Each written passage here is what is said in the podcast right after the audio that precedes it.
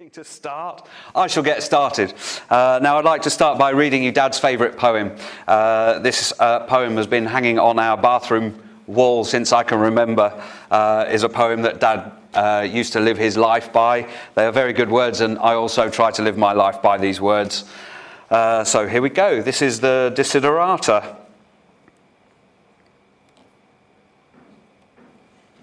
Go placidly amid the noise and haste and remember what peace there may be in silence. Silence. As far as possible and without surrender, be on good terms with all persons. Speak your truth quietly and clearly, and listen to others, even the dull and the ignorant have their story. Avoid loud and aggressive persons, they are vexations to the spirit. If you compare yourself with others, you may become vain and bitter, for always there are greater and lesser persons than yourself. Enjoy your achievements as well as your plans. Keep interested in your own career, however humble. It is a real possession in the changing fortunes of time. Exercise caution in your business affairs, for the world is full of trickery. But let this not blind you to what virtue there is. Many persons strive for high ideas, high, high ideals, and everywhere life is full of heroism. Be yourself, especially do not feign affection neither be cynical about love, for in the face of all aridity and disenchantment, it is as perennial as the grass. Take kindly to the counsel of years, gratefully, gracefully surrendering the things of youth. Nurture the strength of spirit to shield you in sudden misfortune, but do not distress yourself with imaginings. Many fears are born of fatigue and loneliness, and beyond a wholesome discipline, be gentle with yourself. You are a child of the universe, no less than the trees and the stars. You have a right to be here, and whether or not it is clear to you, no doubt the universe is unfolding as it should. Therefore, be at peace with God, whatever you conceive Him to be, and whatever your labours and aspirations in the noisy confusion of life, keep peace with your soul. With all its sham, drudgery, and broken dreams, it is still a beautiful world. Be cheerful, strive to be happy. Thank you. On a lighter note, I'd like to read you this. I'm going to stand over here, actually. I'm not being blinded so much. Um, now, this is a little ditty that Dad himself wrote.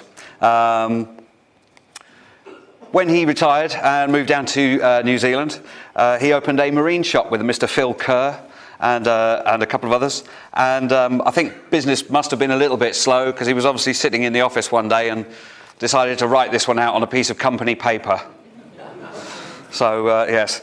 So, uh, here we go. This is the banana bread recipe. Ingredients. We haven't got any miners in here this evening, have we? No? Good. All right, here we go. Ingredients two laughing eyes, two well shaped legs, two loving arms, and two firm milk containers.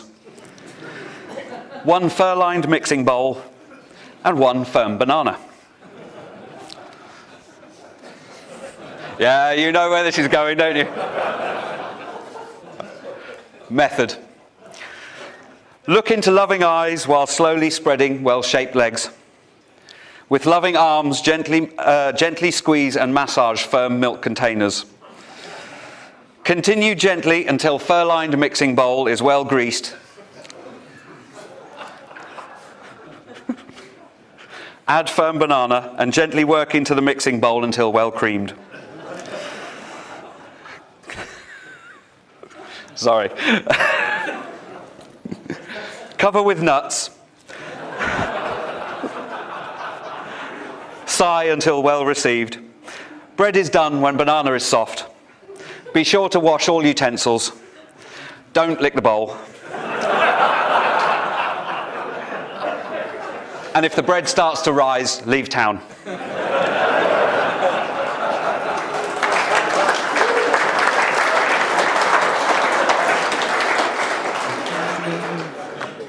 Thank you, thank you. Um, now, aside from his motoring uh, career and talents, and his, uh, his uh, talent at writing poetry. Uh, he was also a great musician. Um, I've recently been going through a lot of his old scrapbooks and have come across quite a few other bits of verse, um, which is not exactly what we'd call PC in today's uh, modern world. Um, but he did write quite a few uh, limericks and poems. one that springs to mind which I'm not going to repeat all the way through, starts off I'm Big Tootsie, mighty in black, steal boss's car and never come back. Yeah, I'm going to stop right there. Okay. so, um, You'll actually be able to see that later on in the year. We're bringing out a new scrapbook uh, which contains all of Dad's uh, contracts, uh, um, various bits of uh, verse, uh, and all sorts of other bits and pieces from his personal diaries and scrapbooks. Uh, and that will be coming out later on in the year, so you'll be able to see a lot of those. Uh, funny little ditties later on in the year. But um, uh, what I'd like to do for you now is just literally um, skim over the, um, the stats uh, because I don't want to bore you all to sleep. So, um, on two wheels, I'll start with that. Um, the British Championships, including the ACU Road Racing Stars, uh, he won 11 times. Uh, the 125s, he won in 1958, 59, and 60. The 250s, he won in 58, 59, 60, 61. The 350, 58, 59. And the 500 in 58 and 59 again. Uh, Grand Prix World Championships, a total of nine world titles, uh, 76 races. The 125, he won two races. Uh, but in the 250, he won that championship in 61, 66, and 67, a total of 22 races. The 350cc class, he won in 66 and 67, 16 races. And the 500s, he won in 62, 3, 4, and 5, a total of 37 uh, race wins. But then, of course, there was the Isle of Man, which is what probably he was the most famous for at the TT. Uh, so uh, on the 125s in the island, he won that in 1962. Uh, the lightweight 250s, he won in 1962, uh, 66, and 67. Uh, the junior, he won in 62, 67. And this is my favourite. The senior, he won in 61, 3, 4, 5, 6, 7, and 9. But you're probably wondering, hang on a minute, you're missing something out there. Well, 78 was the TT Formula One World Championship, and uh, yes, that was his uh, another one of his world titles, which was, of course, the um, the famous 78 comeback. Um, so. Um, just in amongst those stats that I've given you there, uh, he had an approximately 76 lap records. But uh, I will jump back to stats a little bit later on because there's um, uh, something that I came across which I found quite intriguing. And um, Although, as we, we think of the first three TTs being won in uh, 1960, I've actually got something a lot earlier than that to show you. So we'll get back to that in a minute. But he also raced uh, four wheels too. Formula One, Formula Two, uh, Formula 5000, a lot of sports car races too. Um, in the Formula One world, uh, he raced for seven seasons. He entered into about 50 Grand Prix. Uh, he had one fastest lap, uh, 27 finishes. He managed to score 10 points in the Formula One and managed to get uh, onto the podium at least a couple of times. So um, he had quite, um, quite a good little run in the Formula One, but not as good as the Formula Two, which of course he won in 1972 up against the likes of um, Jody Scheckter, Niki Lauda, and, and the likes. So um, I'll, uh, I'll stop with the stats there because that's pretty much all of the main ones. Um, and uh, I'd like to tell you about Mike. But before I can really tell you about Mike, what I really need to do is give you a little bit of background. I need to tell you a little bit about Stan. So, uh, so here's a few photos from home of Mike as a young lad, uh, growing up, travelling all over the wiry little sprog, wasn't he? Um, uh, so yeah, it's just to give you a bit of an idea of, of, of, his, of his background. But let me tell you a little bit about Stan. Uh, Stan the man, or Stan the wallet, as a lot of people used to know him. Uh, he was a man who achieved probably more than most mortals just through sheer determination. And that started from a very, very early age. He was born in 1903 to George Arthur Hailwood, who was a uh, miner who lived near Salford. Uh, when he was very young, Stan had a bit of an accident and he fell over in the house and landed on a knitting needle which went through his knee. Unfortunately, I don't think the, uh, uh, uh, the um, medical facilities at the local hospital were all that good because I think they had to re break his knee uh, about four times and reset it before uh, uh, it actually healed. So he spent many years in hospital and he wound up actually schooling himself from his hospital bed.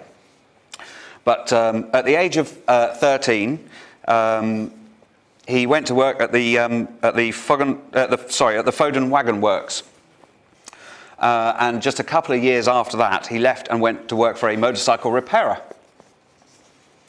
But it was only a couple of years after that he decided that um, uh, he wanted to make something more of his life and he wanted, uh, he wanted to make some money. So he left Salford and he walked with his dodgy knee uh, down to Oxford, to King's of Oxford. And he went up to the manager there and he said, Will you give me a job?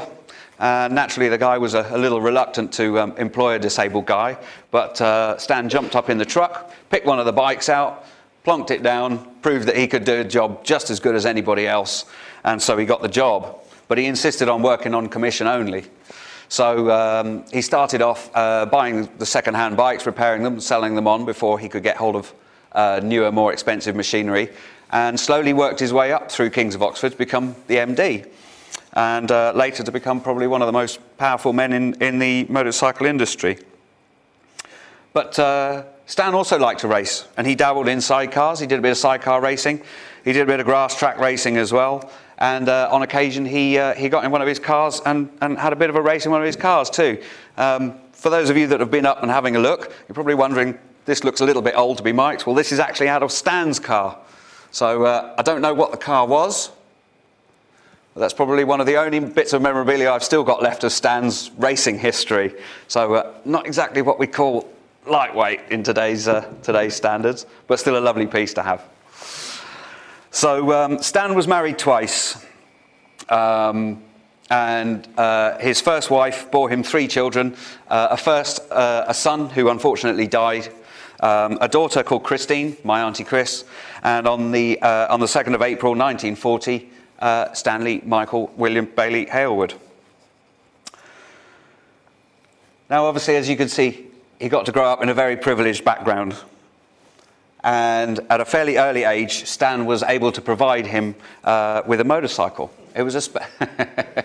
I hope he hasn't just thrown him out of that. Um, uh, a rather sort of special little half pint sized bike, uh, which you'll see cycling through on the photos in a minute. And um, Mike started to ride the bike around the garden, and um, he started riding it a bit faster, and a bit faster, and a bit faster. And eventually, Stan got the stopwatch out and started timing him from the living room window just doing laps around the lawn. It got to the point where he gave the stopwatch to the gardener so that when he wasn't there, the gardener could time him, make sure he was keeping his times up. And pretty much realized that, yeah, we've got a motorcycle genius on our hands here. And um, uh, Stan, I think the milk was off. Uh, Stan tried um, uh, and uh, used his knowledge of the motorcycle industry and promotion to, um, to help Dad along in his career.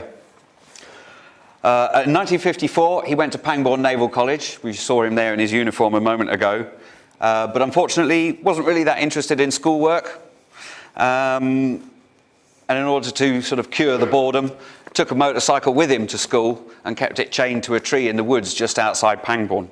And on the weekends, he and his mates would unchain the bike and they'd go rip roaring through the woods on it.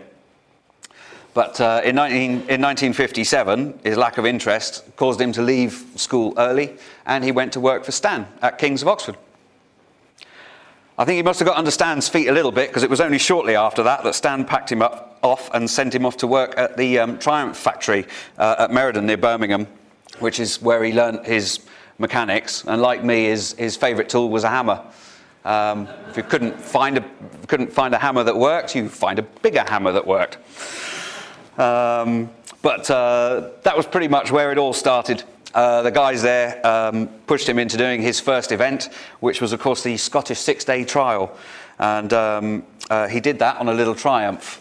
But a week after that, on the 2nd of April, he actually entered into his very first race, which was at Oulton Park. Um, now, Stan managed to borrow an MV, and um, Dad came in 11th in the field. Coincidentally, the same place that I got in my very first race. Only difference was I ran off the track three times. but um, uh, he actually took his, his very first victory on that little 250 MV at, uh, at Cookstown. And uh, he had quite a, quite a, success, uh, quite a successful um, first season. But when the season came to an end, uh, Stan obviously wanted to keep the pressure on. And uh, a good place to go riding for the winter was South Africa. So they upped sticks and cleared off to South Africa for winter testing. Uh, he raced bikes bought and borrowed from his race winnings that year.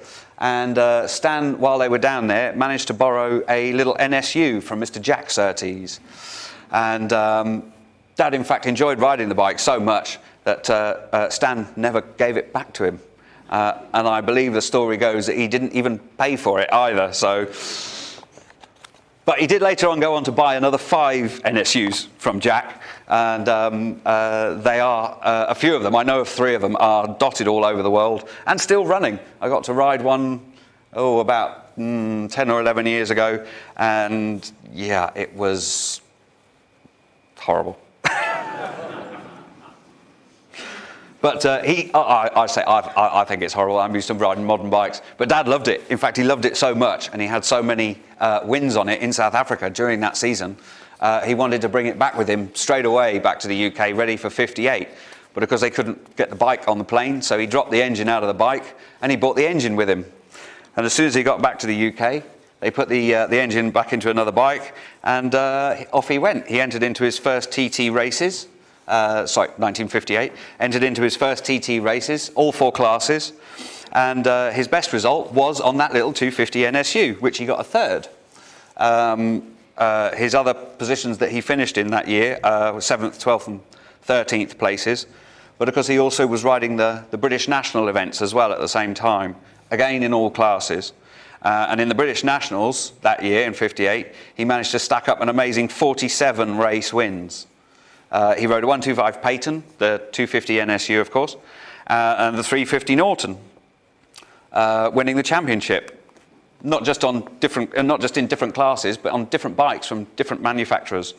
It was a, it was a real measure of his talent.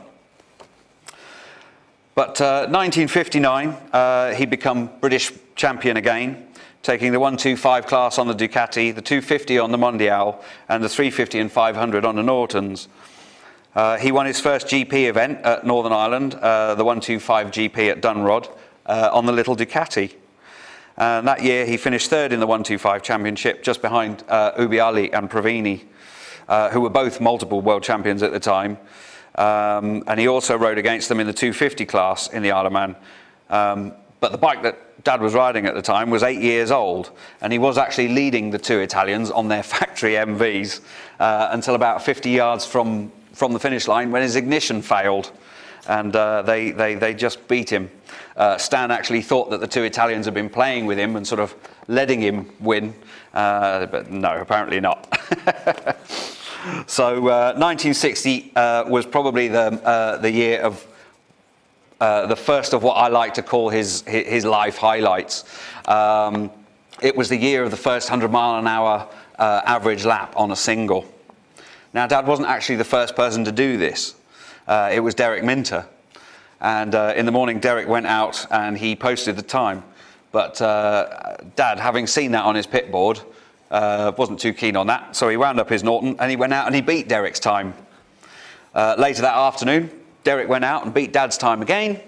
And shortly after that, Dad went out and beat Derek's time again and uh, I believe the I believe the, the final time was something like 100 and, uh, what was it 107.8 or something like that at, at, at, the end. There was there was hundreds in it at the time. Um, but uh, despite a busy uh, a busy year and many race wins uh, that year, it would be his first opportunity to um, drive his Lotus Climax car. Not that one, um, which he really seemed to enjoy. Um, Although he didn't have very much success with the car that year, uh, he did enjoy it and um, wasn't going to let it go. But uh, Stan had been working behind the scenes and um, had managed to produce an amazing opportunity for 1961. When they went to the island, um, this was the year that pretty much Mike the Bike really sort of took hold and, uh, and the legend started. Stan borrowed a 125 Honda uh, for him to, uh, to enter into the, T, uh, the 125 TT. And on the first two laps, he broke the lap record twice, chasing down Luigi Taveri. Um, uh, he took Luigi on the final lap. Luigi retook him and broke the lap record himself. Um, but Dad still got him back and still went on to win by 11 seconds. Later on that day, he took the 250 race on another Honda, and uh, it just sort of worth remembering a little bit of math here. Uh, the 125 was run, what, over three laps of the mountain course. Uh, public roads, manhole covers, dry stone walls, you know what it's like. Um, it's what, about 113 miles. And then in the 250 race in the afternoon, uh, five laps of the same course. So around about 302 miles um, on di- two different bikes within a couple of hours. I would love to see Marquez jump on and do that.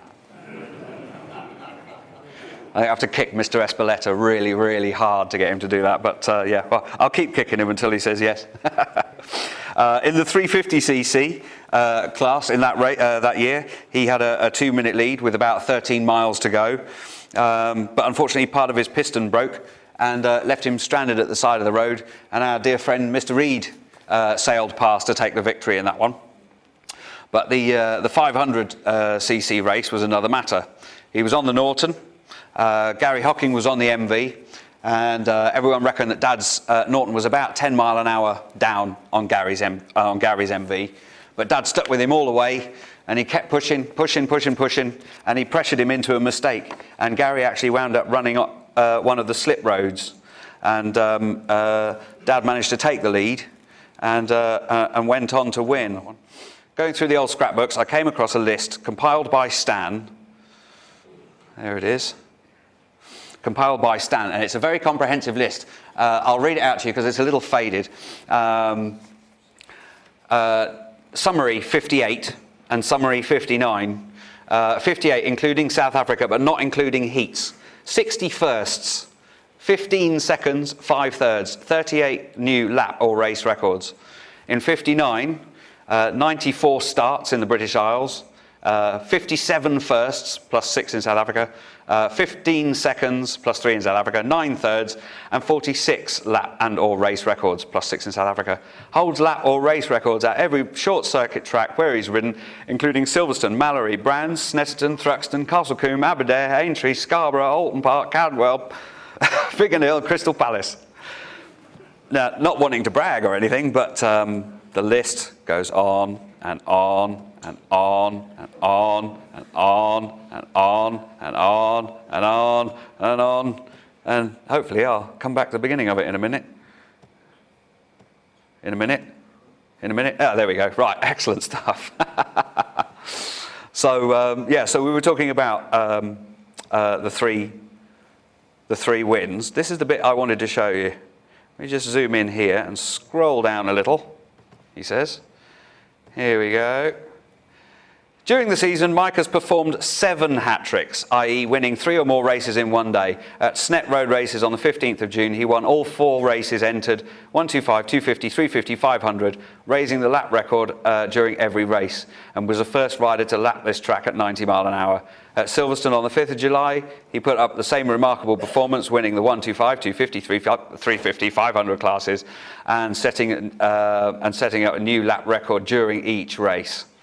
Um, what we think we know about his racing career is, is a mere drop in the ocean. I'm still learning about his, um, uh, his amazing tally. It, it, still blows me away. But uh, get, getting back on track, sorry. Um, yeah, so 1960, um, uh, he took the, uh, the 250 Dutch TT at Assen. Um, what else? Uh, yeah, the East German um, GP at Sachsenring, Swedish TT at Grindelstadt, uh, and gained him his first world title. Um, but uh, as I said, Mike's uh, Dad's Norton was regularly finishing second to Gary because Gary's bike, uh, Gary's MV was was that much faster. And with about three races to go left in that season, Count Agusta from MV offered Dad the Works 500 and 350 bikes for the last couple of races. Now, although it was said to be impossible to jump from a Norton straight onto a, a multi cylinder bike, uh, Dad went off and um, uh, he took the bike and won at Monza and came second at Sweden with it on those last two races. And even only having ridden the bike twice, he actually still finished second in the World Championship. So uh, Count Agusta invited him to join the team for the 62 season uh, which unfortunately uh, didn't please Gary Hocking very much. And uh, shortly after f- seeing his good friend Tom Phillis die in the Isle of Man, uh, he left motorcycle racing. And in fact, he died later on that year testing a, a, a Formula One car. Um, so moving on, 62, in fact, 62, 63, and 64, uh, he failed to win a total of only five out of the 27 500cc races held. Those five, he either didn't pitch up because he was probably still pissed from the night before, or the bike wouldn't run. So uh, he took the 500cc championship in, uh, in all three of those years, and uh, the second place in 63 on the, on the 350. Um, but uh, also that year, uh, he had another stab at his car racing. Uh, he, ha- he, paid a handsome sum of £5,000 to enter his Lotus into the British Grand Prix and qualified fifth on the, on the, on the, on the grid. Uh, he came in eighth out of about 23 starters, which was uh, pretty good. Uh, he continued to play with cars through 64 and 65, and he even won the odd sports car race as well in the, uh, in the winter off season. But um, he was never as comfortable in the Formula One paddock as he was in the, in the bike paddock. And uh, in his own words, well, I'm always glad to get back to a motorcycle meeting after the car racing because I find that the motorcycle gang are much more friendly and the atmosphere is much nicer, you know? And motorcycle racing is still much more of a sport than car racing. No disrespect to any car people. I love the car. I love the cars. I watch the Formula One every weekend. Um, but uh, he had different thoughts. So in February 64, Stan, uh, with the help of Stan, or should I say being pushed by Stan, uh, Dad wrote himself into the record books again. Stan wanted to try for the hour record and realized that the only place to do it was at Daytona in, in the States. But the only time that, uh, that they could do it was uh, in the morning um, before the practice of the, uh, the American Grand Prix. So just using the practice bike and on normal tyres, he went out and averaged 144.8 mile an hour, breaking the previous record by about 2 mile an hour. Later on that afternoon, he also went on and won the, the American GP as well. He really loved to rub it in, didn't he? um, 1965 would be uh, Dad's last year with MV. Um, once again, he took the 500cc championship, becoming the first rider to take four in a row. Uh, I'd just like to point out at this moment, only just been equalled by Marquez last year.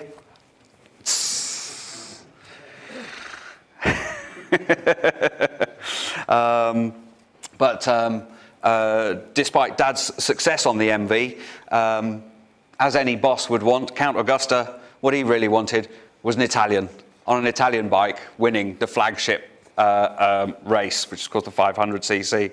So uh, it became pretty apparent to Dad that um, Giacomo, who was uh, Dad's understudy, Giacomo Agostini at the time, um, started to get much better machines. Dad started getting inferior parts, inferior machines, and um, uh, I still have the contract at home. Dad had a word with, uh, with the count and uh, took the contract and went. Whoosh, whoosh. And in the scrapbook, which I told you about earlier on, that's coming out later on in the year, you'll see that contract in four pieces there in the book. So, um, uh, yes, they, they parted their ways, um, uh, but to, uh, uh, to the benefit of, of Dad, because he left MV and wound up going to Honda. Jim Redman had already been riding for Honda and had been riding the 500cc bike, uh, just like the one we have downstairs. And uh, when Dad, uh, when Dad uh, joined Honda uh, in '66, um, it was to be that Dad was going to ride the um, uh, the 500 class, and Jim would do the 250 and three, the 250 and 350s. But Jim had other ideas. Jim wanted to concentrate on the 500 and leave the smaller, uh, smaller classes to dad. So that's what he did. And, um, uh, oh, sorry, I lost my spot there. Um, Yes, sorry, yeah. Uh, halfway through the season, Jim had a, had a, uh, a shunt in Belgium uh, and unfortunately wouldn't race the 500 again. Um, so basically, that gave Dad uh, free rein to run the 250, 350, and 500cc uh, machines. And um, uh, he took the 250 and the 350 title and came in just behind Giacomo in the 500 class. But uh, 1967 saw a, a, repeat of the same. He won the 350 uh, class by some four points and the 250cc title having won more races. Um, but he was even with Giacomo on points and wins in the 500 class, and unfortunately lost out on aggregate time over the whole season. So uh, that was a bit of a shame on that one. But hey, it was another one for Giacomo. It all added to, the, to their, amazing, their amazing history and the battles that they had. But um, Dad's uh, unique riding style um, started to become apparent to people. Um, he'd get the bike over at much greater angles than anybody else would. And um, uh, although um, a lot of people at the time were leaning off the bikes, Dad never did. He kept himself very tucked in. He'd find the tarmac with his toe, tip it in. And a lot of people would, uh, would comment on the state of his boots after he'd come back in from a race. Now, some of you probably uh, uh have come and had a little look. Uh, I don't know where these were raced or worn or worn away, should I say. Um, just a pair of nondescript boots. But uh, that was a, a very mild bit of wear. It was a good day's work, but a mild bit of wear. Uh, at home, I have the 78 comeback boots, and literally, you can put your whole fist in the boot from the wrong end. It's that wide. It really is a big hole in that boot. um, so, uh, yeah, he, he, um, uh, he would often draw blood from his feet, and people would always say to him, you know, but that was how he did it. That was his style. And um, he, he, never seemed to change it. Even when he did his comeback, uh, still all very tucked in, all very sleek and slender. But um, one thing that uh, he did whilst riding the Honda, which had a lot of the mechanics scratching their heads, was uh, uh specifically on the 500. He would come out of the corners and the mechanics would hear the, the engine winding up and couldn't figure out what it was. And um, after 67, sorry, I'm just jumping a little bit here. After 67, uh, they took the tyre from the back of the bike, they took it back to Japan and analysed it, and they reckoned that he actually had that bike over at 59 degrees on those old pear-shaped tyres. Now, if you think about the guys today, 61, 62, they max out. 63, you're off. All right, maybe not Marquez because he picks it up on the elbow, but 62 degrees today, and that's it. That's your lot. And that's with all the modern tyre technology that we have. Dad did that on those horrible pear shaped tyres. Oh, and probably only about so wide. The tyres that are on the one downstairs, that's modern rubber. And I, thank God for modern rubber because I couldn't have done it on the pear shaped tyres. But uh, yes, um, the, uh, the 250 machines that we were sort of, that the Brits were used to at the time, 250 bikes had two cylinders. 125 bike had what? One. Honda came over in 66 with a 250 that had six cylinders on it. A 125 that had, I love that picture, sorry. a 125 that had five cylinders on it. It was amazing. Their engine technology was absolutely phenomenal.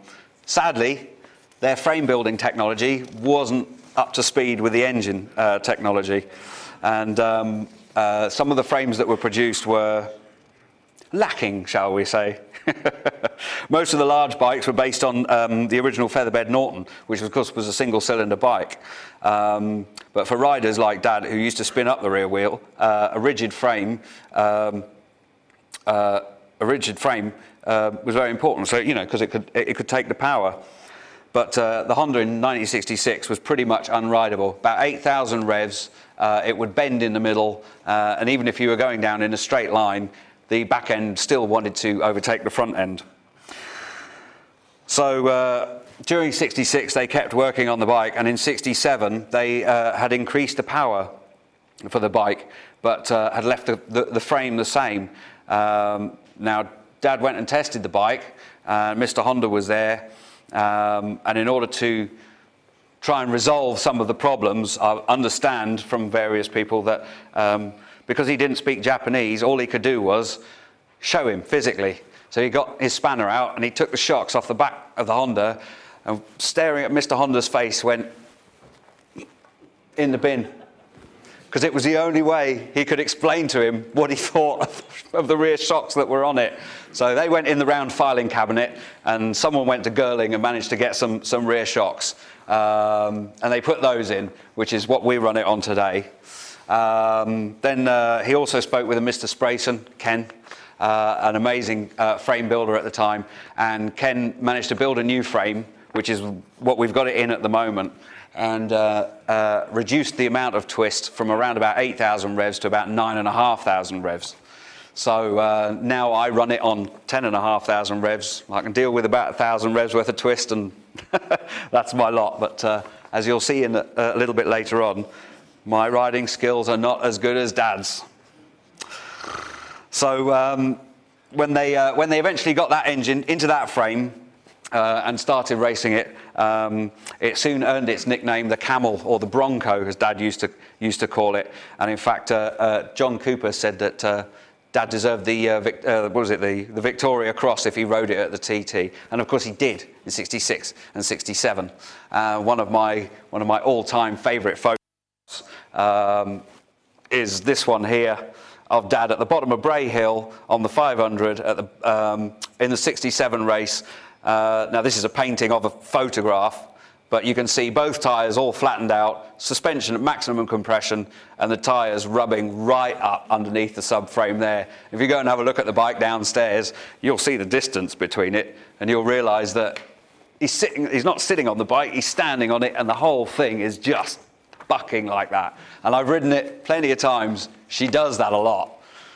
All you've got to do is just close your eyes and hope you make it out the other side. but um, uh, 67 was probably one of the most memorable races um, uh, because it was the, uh, the big battle between Dad and Giacomo. Giacomo, obviously, on the MV uh, and Dad on the Honda. Uh, it was Giacomo's 21st birthday. Uh, and unfortunately, in the closing stages of the race, Giacomo's chain snapped and um, Dad managed to take the victory. Not how he would have liked to have won, and um, in fact, he tried to make it up to Giacomo and took him out for the evening. And I remember distinctly Giacomo saying, It's okay, because I have a beautiful night with a very nice lady. It's all okay. So um, it couldn't have, couldn't have been all bad. but um, through 67, uh, they were working obviously towards uh, the next season, 68, uh, Dad had had a new frame built. Honda had, uh, uh Honda had been working on a new engine, but uh, when 67 came to a close, uh, Honda actually pulled out of racing altogether. And um, Dad um, got a chance to go and play with some more of his cars. But before he left, he was paid the princely sum of £50,000 and given a set of four machines and spares and was told to uh, not go racing at any more international meetings. He could go and race the uh, club meetings and, and non international uh, things, uh, which he did, and in fact wound up pitching the, uh, the Honda up against Giacomo's, uh, Giacomo's MV, but um, Honda shortly put pay to that and stopped him from doing it. So um, he could only get to go and ride it at, the, at sort of smaller races. But um, I say, uh, in 58, uh, sorry, ah, in 68, uh, he got back into his cars again, uh, Formula 5000s, which he raced with uh, uh, Rod Sawyer, who was my godfather. Um, he managed to get a third place in the 1969 Le Mans 24 hour with my namesake, David Hobbs. Um, and in fact, they did lead that race for a little while until the crew misdiagnosed a brake problem.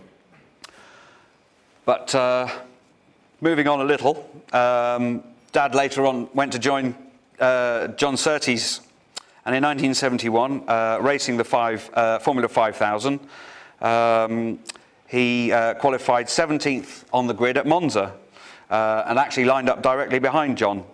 Um, but the nature of the circuit meant that it became a, a, a battle of slipstreaming cars, and uh, every lap the lead changed many, many times.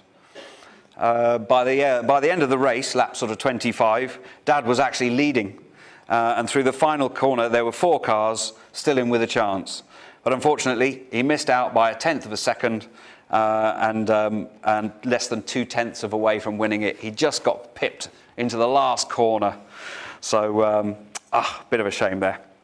But uh, yeah, he drove Formula One and the Formula Two series for 1972. And uh, future F1 uh, stars, the likes of uh, James Hunt, Niki Lauda, Jody Scheckter, they all competed in the Formula 2 series as well in Europe. But uh, that was the one that Dad took. And uh, that's the one I like to call his 10th World, World Championship. It's his only car World Championship. And uh, of course, yeah, that was the Formula 2 series, the European Formula 2 series in 1972. Um, 72, his Formula 1 season wasn't so good. Um, uh, his suspension broke in South Africa while he was challenging Jackie Stewart for the lead. Um, he did score a few, uh, a few points with the Surtees car, and he did get to visit the podium a few times. He got a second at Monza, uh, a race which uh, Emerson Fittipaldi actually won. Um, but in 1973, uh, he went racing again in the cars for Surtees. But uh, something would happen in 1973 that would change his and uh, one of his good friends' lives uh, forever. Formula One, he was racing against a lot of people, uh, including one of the top people, a chap called Clay Regazzoni, an Italian. And uh, there was a collision. And I saw it because it was at Crowthorne at the end of the straight, and Clay's car colliding and caught fire. And mine got out of his own car because he had gone off the road as well. Regazzoni was in, in the car on fire, uh, in, in danger of losing his life. Uh, and without a moment's hesitation, Mike is out of the car and dragged Clay Regazzoni out of the car and burned himself badly in the process. I mean, the thing was on fire, there's no doubt about it. And, you know, he, he, he got to have some guts to do that. Mike would not think twice about doing that. Um, and now, whether you call that foolhardy or bravery, uh, I don't know. It's instinct, really, I suppose. He could have let fire marshals deal with it or marshals deal with it. He didn't think about himself, he just went and did it. Undoubtedly saved Regazzoni's life. Uh, won, Mike won the George Medal, which is a civil and civilian equivalent of the Victoria Cross. I don't know what else you can get to be recognised for such bravery and such determination and such care. Got out my car and looked across and Rega was unconscious in the car. So I went over and uh, undid his seatbelts, trying to pull him out. And uh, I couldn't get him out because his legs were trapped by the, the car, which was squashed up. And then my clothing caught fire because the petrol was leaking out of his tank. And I went away. And they got the fire out. And he was still sitting in there, unconscious. And then the fire went off again. So I went back in again and helped pull him out with the help of a, a marshal. When he got back to the pits where his wife Pauline was, he said, We're out here, let's go. And it wasn't until subsequently she found out in some other way, either through the radio or television or someone telling her, that Mike had just put his own life at risk, saving the life of a fellow competitor. He would never have told her. That's a symbol of a brave man, of a great man. I mean, for me, it just that's a typical Mike Holt. It wasn't worth talking about.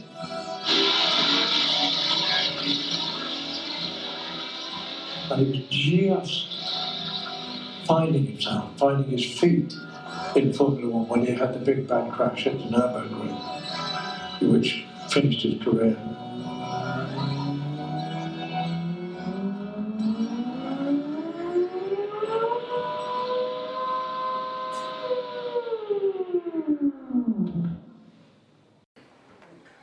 That was, of course, how he, uh, how he got his, uh, his George Medal. Says Mike Hailwood, a token of our appreciation from BRM for your courageous, selfless intervention in the multiple crash during the 73 South African Grand Prix, an act that unquestionably saved the life of Clay Regazzoni. Our grateful and sincere thanks. That's a lovely piece. I cherish that one. That's a really, really nice piece. Now, you know today how, you know, Marquez or Rossi or whoever goes out and they win the world championship and before they even get back into, uh, into Parc Ferme, there's someone out there on the circuit who's got their I'm a world champion number one shirt on and they're all ready to go. It's all prepara- preparation, isn't it? But it was a little bit different in those days and, and, and it was a little bit different in situations like that. So, uh, so uh, what can we do? What can we give him for, for being so brave? What, you know, I don't know, mate. Here, hand me that black magic marker. We'll scribble his name down on that. There you go, for bravery at the 73 Kyle Army race. I'll leave that out there. You can have a look at that later on. But um, um, as, uh, as Ted said uh, just there in the closing part, um, uh, it wasn't long after that that he actually uh, had a bit of a nasty shunt and um, uh, it ended his, uh, his car racing career. And you saw the, um, the x ray there. well, unfortunately, while they were in Germany, they, um, he took off from a jump called the Pflanzgarten jump. The car landed a little bit sideways and um, uh, which one was it? Sorry, that's Rega's car there. Uh, his car landed a little bit sideways, and yeah, he, he did pretty much what Rega did and um, slid down the hill and put the front of the car into the Armco, and unfortunately uh, did his legs quite a bit of damage. Uh, I'll leave these up here. You're more than welcome to come and have a little look at those if I can get them the right way around. Uh, there's that one there. Oh, it's a bit hard to see. Left and right there, bang bang. And uh, a few nice bolts through there. And uh, as the, you saw on the, uh, on the clip there, our trigger happy staple gun wielding surgeon there. So, um, but uh, what he also did was uh, smash his car into quite a few pieces. Now, most steering wheels don't really come like that, but he had a sense of humour about it, because do excuse my language, he just wrote on it, fucked by Mike, 28th of the 7th, 73. there we go.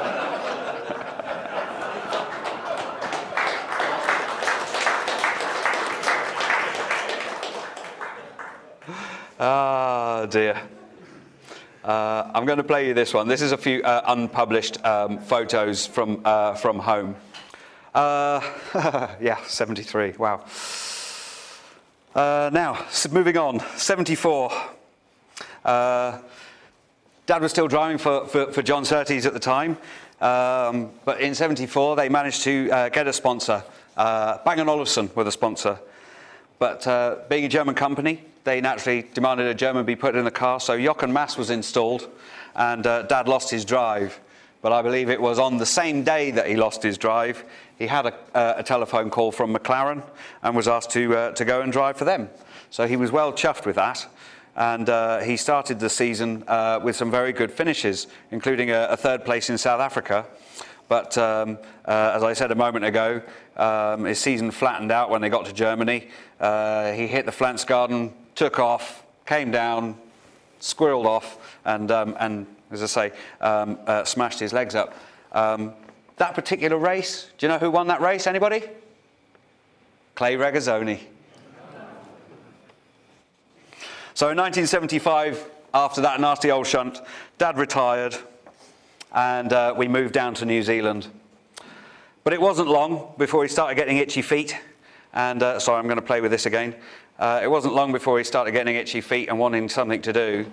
So um, there was a gentleman uh, by the name of Mr. Peter Starr, who was a film director, and at the time Peter was living uh, in America, and he was doing a film about motor, sorry, motorcycling in general. Oh, sorry about that. Where is it? There we go. Sorry, just finished this little bit here, and. Um, he was filming motorcycle in general. Now that sort of encompassed AMA, dirt racing, desert racing, hill climbs, you name it. Um, but of course, any motor racing movie wouldn't be complete without a good bit of road racing. So uh, he contacted Dad, and uh, uh, they put this together. Now, this was done in 1977. Uh, the machine that it was used was a uh, TZ750, which was uh, borrowed from Paget's motorcycles. In fact, Clive Paget still has the machine and loans it to me on a, on a, on a regular basis. And um, the bike, at the time that Dad rode it in 77, this bike was actually already seven years old. So I'm going to play this clip, which I started to play a minute ago. And uh, we'll see if we can get it right this time. you just skip this bit on because you saw that bit. Here we go.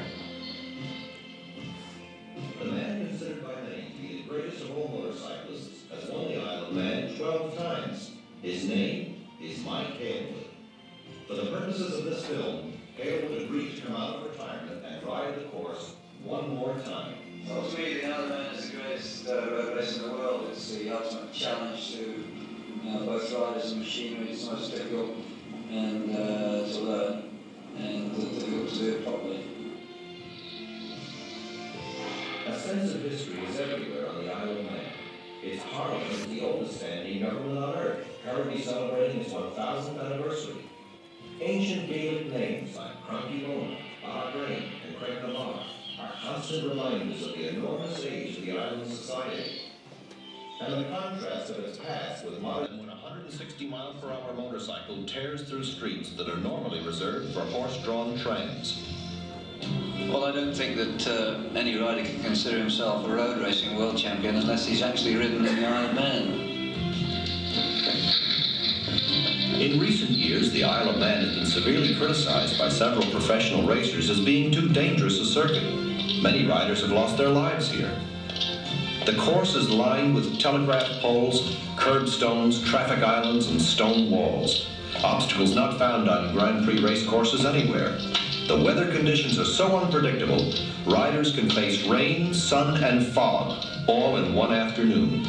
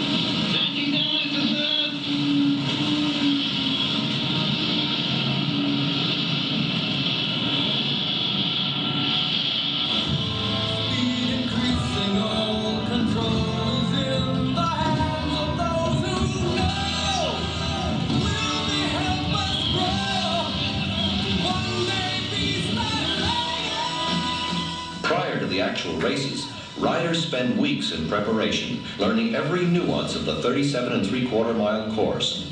There are so many peculiarities on this track, anything short of complete concentration could bring about devastating results. Well, to be quite honest with you, I, I never really knew it properly. I don't think anybody could possibly say that they knew it fully. But uh, it took me about two years to get to know it as well as I was ever going to get to know it. The 2,000 foot climb to the top of Mount Snaefell begins at the east coast town of Ramsey. Approaching the cloud covered summit, Hailwood's visibility will be practically zero. This is road racing.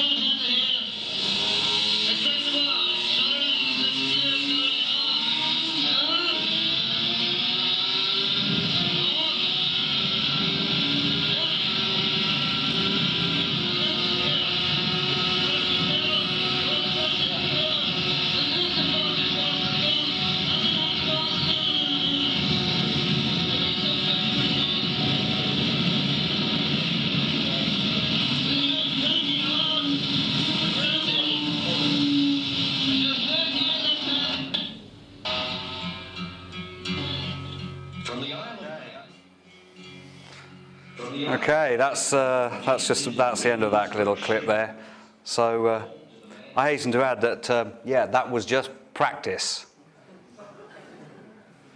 Now, what a lot of people uh, uh, didn't know was um, uh, while he was doing that, uh, he was actually there that year acting as a travelling marshal. travelling marshal. And what he was doing was going out and completing certain sections of the course at full race pace. And then for the rest of the lap, he'd just back it off and tootle around. The next lap, he'd complete the next section at race pace and back it off, and so on and so on and so on. And after spending a week there practicing in 77, um, he collated all his times at the end of the week and, and um, came to the conclusion that, you know what, I probably can do that. Here we go.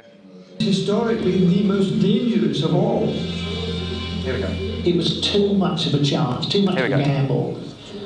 Uh, I really just didn't want to be close to him. I just of had a terrible, bloody Morgan fear of him falling off and hurt himself.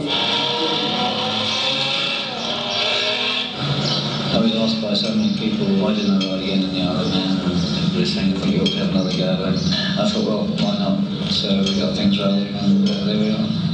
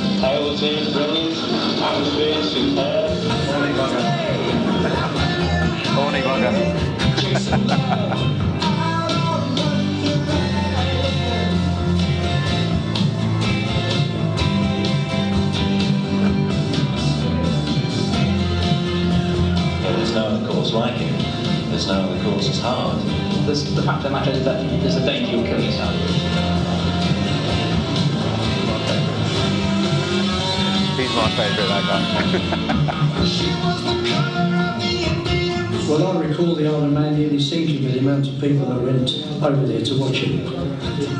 It was like being with the Rolling Stones. You've been lying and said too right I am, too right I am.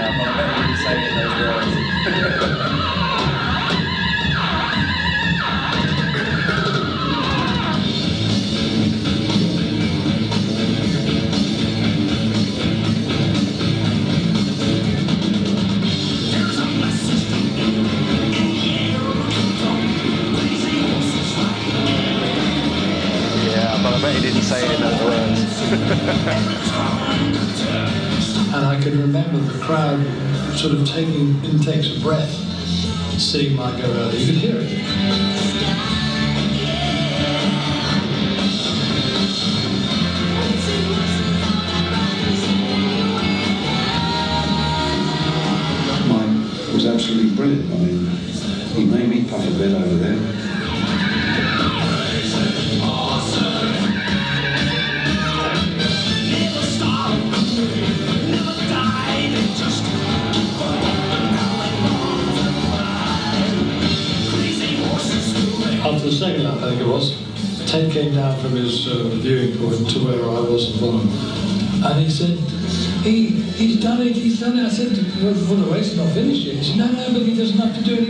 You know, he's come back and proved that he can still do it. That's what he meant, and he was right.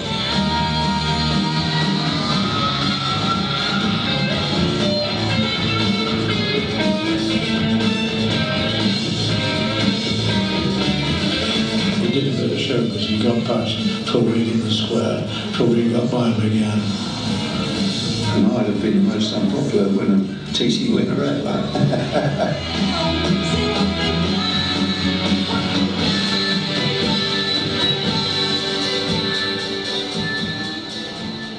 And I've got to I was absolutely in tears. It was so emotional. I feel emotional now talking about it. It, it was incredible. I mean, it can't happen.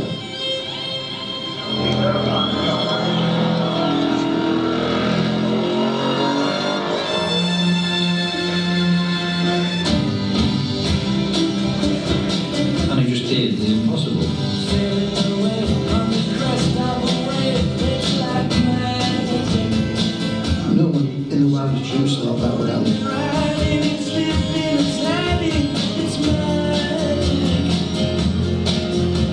That was the most magic, magical moment of my life. Grown men were crying. I can get emotional just talking about it now.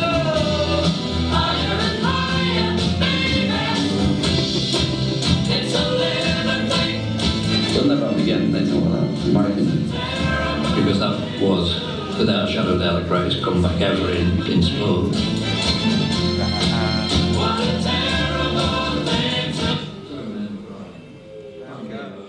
There we go. 78, what a win. And just to rub it in, he thought he'd come back and do it one more time in 79 just to give us the last one. And um, what, a, what an amazing career and what an amazing uh, tally. It's probably the reason I never started racing myself. I had a little stab at some classic racing, and uh, as I said, my first race I come in 11th, the same as Dad, but uh, uh, I have all the enthusiasm but none of the talent. So, so we have a brave man there.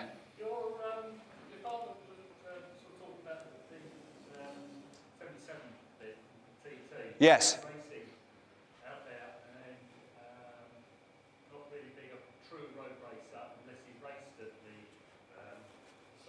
Yes. Obviously, the other great name of the period was uh, Bazza. But um, what was his, what was his opinion on Bazza not racing? I know I remember him not racing there in 76, 77 when he won his world championships. Well, they, um, they, I mean, they were actually pretty good, pretty good mates, and um, I don't think Dad had any thoughts either way as to what Barry thought about it. Um, I don't know about that one. Yeah, you got me there, I think. oh, go on, please. I remember seeing on the program on the television, they, somebody said to him, "What do you think about Barry Sheene?" And he said, "Barry who?" Good answer, I guess. Aye. Well, they were great wind-up merchants. I mean, they, they, I mean, Dad thrived on that sort of thing. I mean, at at a lot of races, I'm sure a lot of you know this, and he'd pull up and he'd be there, sort of four or six abreast across the line, and just to upset the guy next to him, he'd just look across. Ooh. And that'd be it. And they'd go, oh God, leaking something or something.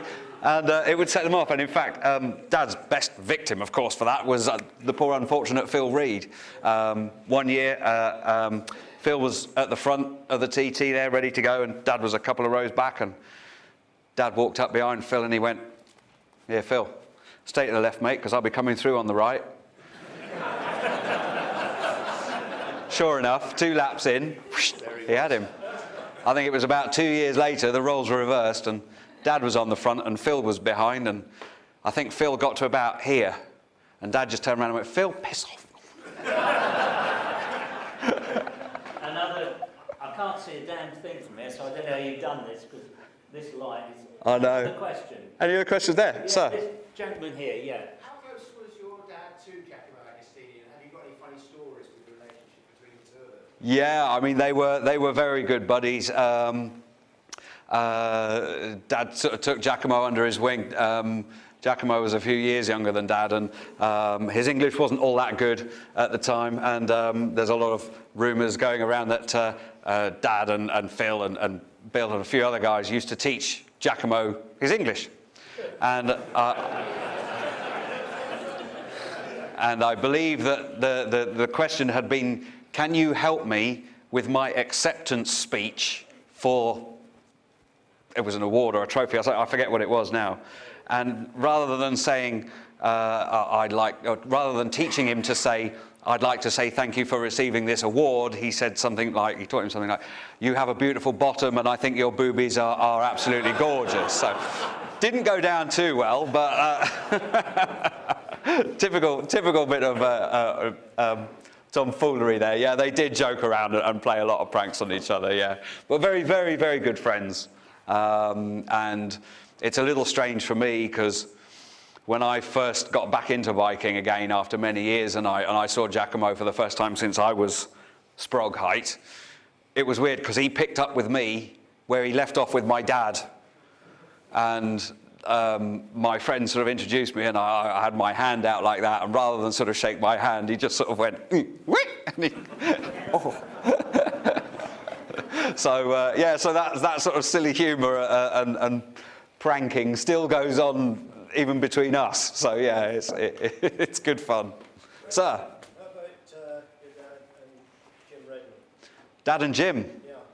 They were actually very good friends, yeah. Um, uh, obviously, on the track, I think they were a little bit more competitive than, say, Dad and Giacomo would have been. Um, uh, it really was sort of tooth and nail on the track. Whereas with Giacomo, there was quite a few instances where it was No, no, no, no, you go. And they play, they play for the crowd a lot of the time. And then at some point, Dad would say, right, bugger this, I'm off. And he would, and off he'd go. But um, no, Dad and Jim were great friends. And in fact, uh, uh, one year at Kyalami, I think Jim was flying in in his plane and he had Dad with him. And they tried to land at the circuit there. And I think the wind shear was a bit much. There were some power cables very close to the landing strip. And Jim had three cracks at landing and he couldn't do it. And Dad said, no, field, the field over there, stick me down in the field and I'll walk back. And that's what he did. He went and dropped Dad in the field, and Jim actually went and landed the plane at the circuit in the end. But no, Dad, Dad walked in. but yeah, they were good friends. They were good friends. And uh, I still see Jim a lot. Jim still travels around and does a lot of events. Um, but everywhere I go, I seem to see him with a different, uh, different young lady. Uh, one's his agent, one's his niece, one's his, uh, you know. I think Auntie would be the. Auntie, yes. All I can say is he's got very good taste. Well, you'll find out because he's going to be here in July. Uh, there's still some tickets available. That's a nice little lead, isn't it? really? Yeah, yeah. Thank you, David, for that. Um, any other questions? Yes, sir. Um, mine's not really a question, but a personal. Uh, Please. highlight, really, of going back in my early days. I used to race bikes when I was younger, and, uh, and you lived in, uh, Mike lived in, Hay- in Holyport in Maidenhead. Yes? And uh, my mum worked in Woolworths, Maidenhead. And Mike used to go in there and buy sweets and things. And he just mentioned, my mum mentioned to him one day that my son races bikes. And I actually went to the house in, Holly, in Holyport Yeah. and uh, looked at the bike that you've got downstairs. And uh, they were in the entrance hall. There was a, a six on one side and a 504. But I was just totally in awe of being there at that time. And, you know, Mike invited a friend of mine in for a drink. but we just didn't know, we were just in totally in awe. But it's a great memory I have. Ah, yeah. There are so many great memories. I'm sure many of you here have many, many memories of Dad. Uh, I'm in the middle of actually filming a new documentary at the moment, which will be coming out a little later on this year. Uh, I'm filming with, uh, uh, with two gentlemen from um, uh, the Easy Riders TV, Steve Keys and Danny John Jules. And uh, we went to interview Terry Grotefeld. Uh, and um, uh, when we went in on Terry's kitchen table, he had um, uh, uh, uh, one of the programs from his very first race. And as we were stood there, myself, Steve, and, and Terry, we were looking at the list. There you go, look, there's me. Uh, oh, but yeah, oh, but look, you're right next to B. Keys, Basil Keys. That was Steve Keys' grandfather. One row back and just a couple behind Mike, my dad. So, oh, really? Yeah. So, and then the phone rings. You'll never guess who I'm here standing with. I'm standing here with Terry Grotefeld. Oh, really? He had his first race with your granddad. And all of a sudden, the story, what was supposed to be the story of my dad, has veered off to Steve, Basil, uh, and Terry, but it all links back in again because uh, Steve and Terry, um, sorry, Terry and my dad later on became came to be very, very good friends. And in fact, in the year, ah, what was it, 1970, while Terry was out in uh, at Daytona, uh, he had a bit of a cropper and he smashed his helmet up and didn't have another helmet. So uh, Dad took one of his helmets, which he'd also had an accident in, and put a big hole in the side of it. He gave that to, to Terry and said, Look, I don't know if it's any good. If you can use it, use it. So Terry got some epoxy, filled in the hole, painted it white, slapped it on his head, and off he went. Now, in 2000, I was over in the Isle of Man, and Terry knew that I was going to be there, so he spent six months taking the paint off and all the epoxy out, and he gave me the helmet back in exactly the same condition that Dad had given it to him in 1970, with the hole still in the side of it. I have that one at home. It's one of my treasured possessions. I, I still have the, Woolworths bag with your dad's autograph. The Woolworths bag. Excellent. He gave it to my mum, which obviously gave it to me. Brilliant. yeah. Another, maybe one more question? Or are we? Well, yes, sir. Right over. I just ask one question. I was still trying to find out this brilliant story you're running at the back. Who who was the total maniac who went around on the back of your father's motorbike when he was going around the whole man? Uh, I can't tell you the name of the person because I don't know, but I know that he wasn't the guy that won the competition. He pooped his pants and gave it to somebody else, who also pooped his pants and gave it to that lunatic. Peter, does that answer your question? I, I'm sorry. I, I'll, I'll never know the name, unfortunately. One, one, fi- thank you, Peter. One final question, if there is one. Yes, sir, in the middle. history. Um, I was at the 1958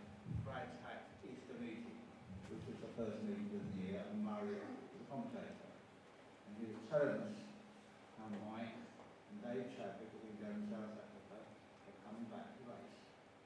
And having to practice that, he and he said, if he, if a position, to get his national the undernumbered, he said, well, I wonder how many people will this championship.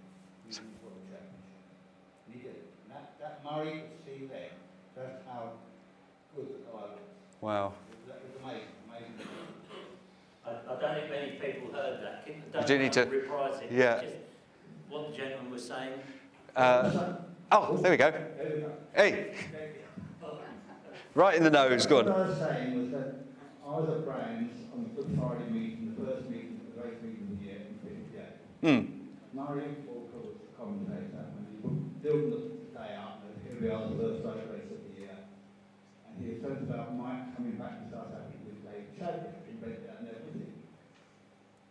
And he on to say that if Mike was able to score so many points from position in that, that race in that day, to get his national licence. Yes. At that point, he didn't have a national licence. He went on to win the British Championship that year, which was quite.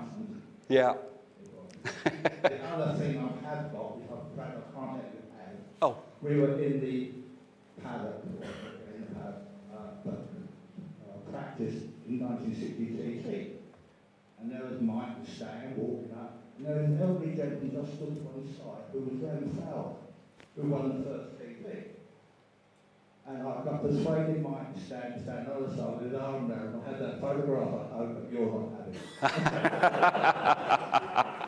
having. Scan it in and send me a copy. Thank you. David Hailwood. Thank you. Thank you very much.